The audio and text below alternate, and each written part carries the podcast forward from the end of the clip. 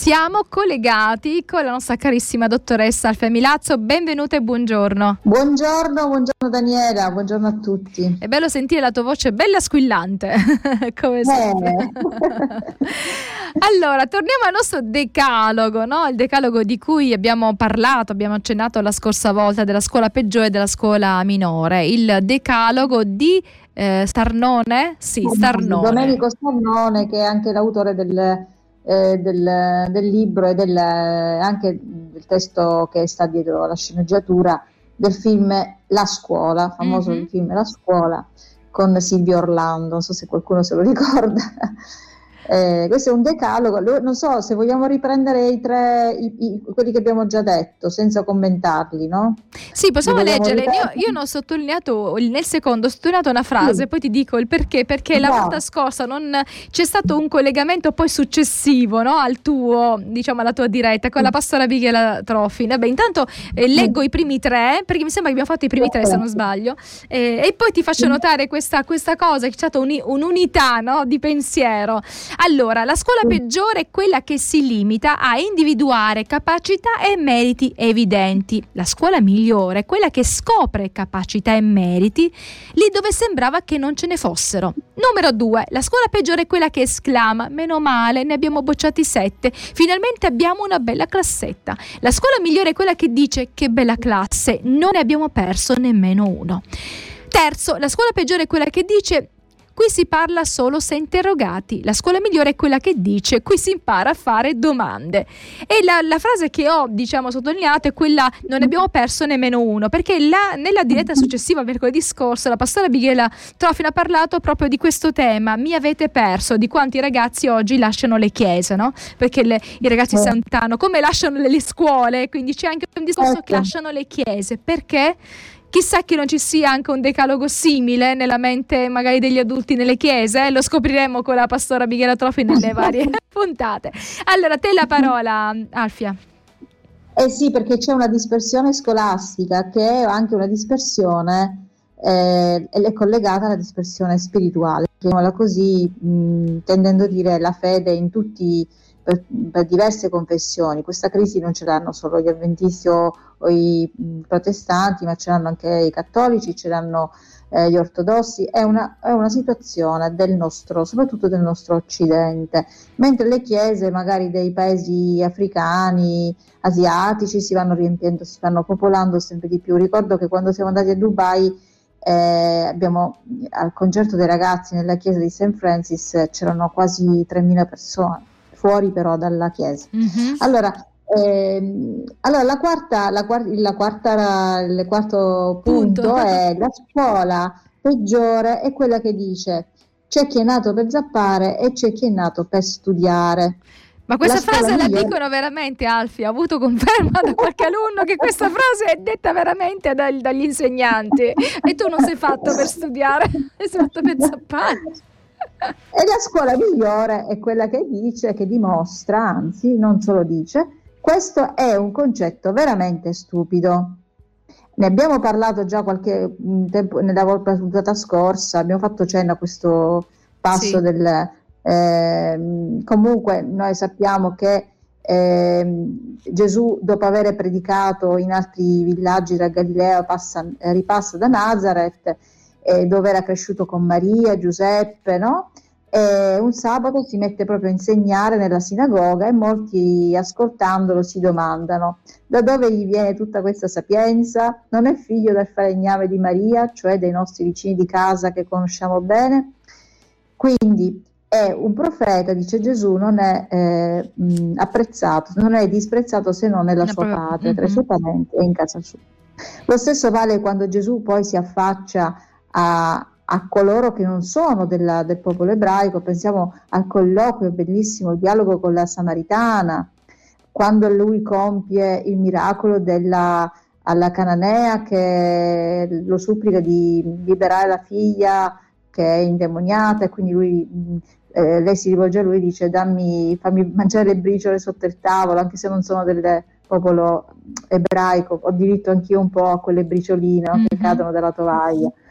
Allora, questo che cosa ci dice? Che non bisogna avere pregiudizi nella, nella formazione, ma soprattutto non bisogna insegnarli questi pregiudizi, perché quando uno dice a scuola c'è chi è nato per zappare, in, comincia a individuare in chi zappa, cioè in chi fa il contadino, una, una categoria di serie B, mentre eh, poi eh, sappiamo bene che invece coltivare la terra, ad esempio, ha un valore enor- enorme.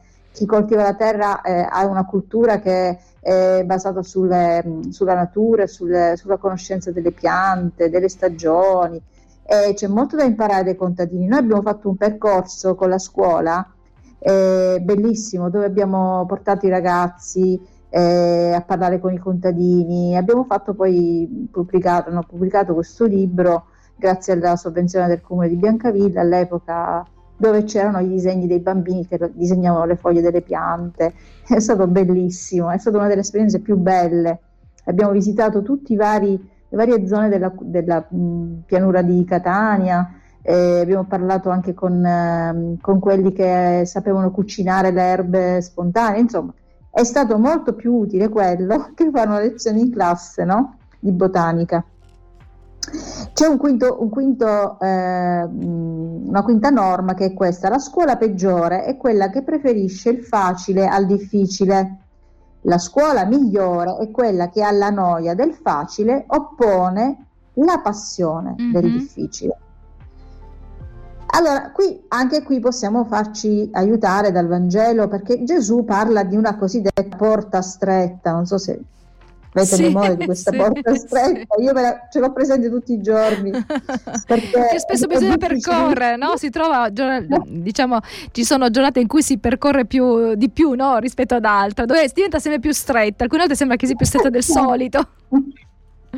E noi dobbiamo tutti passare per eh, anche mh, dobbiamo vedere che la formazione, comunque la riuscita nella formazione eh, dei ragazzi passa da una porta stretta.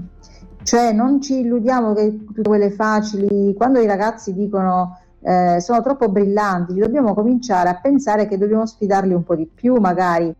Se non lo sono, eh, c'è qualche difficoltà e lì la porta stretta è, è tutta mh, da percorrere cioè, i ragazzi soprattutto ehm, non devono essere ehm, ehm, così scoraggiati nel, eh, nel, nell'affrontare le sfide, anche quando queste per noi sembrano mh, porte larghe.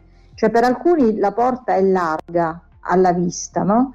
Eh, per altri invece quella porta larga è stretta nel senso che ci sono più difficoltà mm-hmm. ad approcciare quel, quel percorso. Quindi ehm, dobbiamo sempre ricordarci che nel Vangelo Gesù ci dice che ogni albero buono produce frutti buoni Prima eh, Alfia tu parlavi no, di, de, de, degli esempi che Gesù portava, che spesso portava in parabole, in immagini. E allora torniamo a questa scuola, la scuola peggiore alla scuola, alla scuola migliore. È vero che quando ci sono dei ragazzini, dei bambini che sono particolarmente vivaci, non vivaci non dico solo nel movimento, ma anche di intelligenza, si annoiano. Quindi quando c'è un bambino, un ragazzino che si annoia, può darsi eh. che eh, diciamo, ha bisogno di ehm, altri stimoli, perché per lui quello che sta facendo magari è noioso perché già lo sa fare da tempo, è più avanti. Allora, come si fa? Perché ci sono quelli che sono più avanti, ma ci sono quelli che sono più indietro. E una cosa interessante, Alfia, proprio che mi sta venendo in mente in questo momento, è che mia figlia sta preparando la tesi proprio su eh, quando ti trovi dei ragazzi che sono più avanti, cioè cos- come fare quando hai dei, dei, ragazzini che hanno delle mm, capacità magari ehm, su certi aspetti di quelle che sono diciamo, le materie. Allora tu devi anche riuscire a non farli annoiare, non devi occuparti di quelli che solo di quelli che stanno indietro, che è giusto che tu lo faccia, ma quelli che invece vogliono andare avanti hanno uno scatto maggiore, cosa si fa? C'è la scuola Montessori, ma anche quella che seguiamo noi, che è a fisarmonica. Ti faccio un esempio. Noi abbiamo un ragazzino, un bambino che ha 10 anni, è estremamente dotato. E niente, questo bambino, il maestro inizia un, so, un brano, a, a insegnare un brano, lui già glielo sta suonando.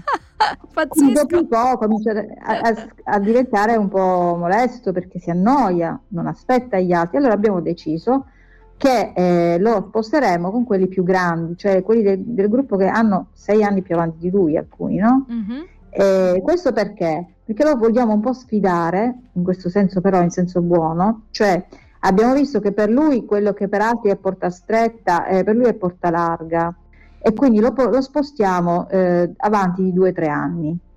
di rispetto di formazione. No? vedremo cosa succede. Probabilmente dovrà marciare, dovrà lottare. Lo stesso è successo con un altro ragazzo, adesso proprio in questi giorni, la scorsa settimana, eh, un ragazzo che è entrato da tre mesi e già suona, eh, ha 16 anni e suona come uno di, eh, che sta da noi da, da diversi anni e quindi abbiamo già proposto di entrare, quindi la scuola fisarmonica intendo dire, proprio mm. quella che ti permette di rallentare quando ce n'è bisogno e di accelerare per alcuni. Non significa individualismo, significa creare però dei gruppi di, di livello di formazione, non, di, eh, non solo di eh, competenze dettate dall'esterno. È vero che è anche educativo saper aspettare, dare anche eh, un segno anche di gen- generosità nei confronti di chi ha, ha, meno, ha più difficoltà, però ci sono dei limiti a questo, non bisogna approfittarne, cioè i, i ragazzi più, eh, più svegli vanno, vanno spronati, altrimenti perdono veramente fiducia e motivazione, questo è il punto. E, e, quindi niente, una scuola così non esiste perché noi siamo invece collegati alle classi, alle, all'organizzazione. Ma in, Ita- in Italia non esiste, ma all'estero mi sembra che ci siano queste possibilità, no? Sì, sì, sì, certo. E ci sono eh, poi delle scuole eh, come, le, come, dicevo l'altra volta, scuole Montessori all'estero che vengono strapagate perché hanno questo bollino blu, mentre noi in Italia non riusciamo a fare niente di questo. Cioè, eh, ci sono anche in Italia, però non sono così rinomate come... Cioè, io sto parlando di scuole che quotano 3.000, 4.000 studenti e sono scuole secondarie.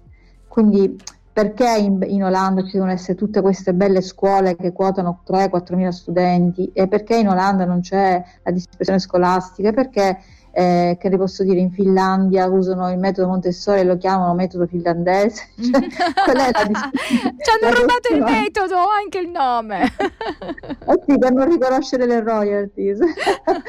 Penso di sì Comunque, passiamo al sesto punto, se vuoi. E eh, forse non ci arriviamo, non ci arriviamo forse a farlo, quindi lo lasciamo magari per la prossima volta. Però questa cosa della scuola fisarmonica è molto interessante. E poi anche quello che voi fate a volte quando sono dei bambini che sono particolarmente dotati, a volte li utilizzate anche per aiutare l'insegnante, quindi per spalleggiare, quindi potrebbe essere anche uh, educativo, no? Che si impegna il ragazzo che sa di più per aiutare quel ragazzo che sa di meno, ma che lo faccia proprio con quello spirito di amore, no? E di donarsi. Cioè, questa è un'altra alternativa, un'altra, un'altra, possibilità che abbiamo con il metodo Milani, noi utilizziamo questo schema. Eh, tuttavia, questo, eh, lo ripeto, è una funzione che però va, coro- diciamo, il ragazzo va, o la ragazza vanno comunque sostenuti anche nel, nel, nel loro bisogno personale. Non bisogna solo chiedere, bisogna anche dare.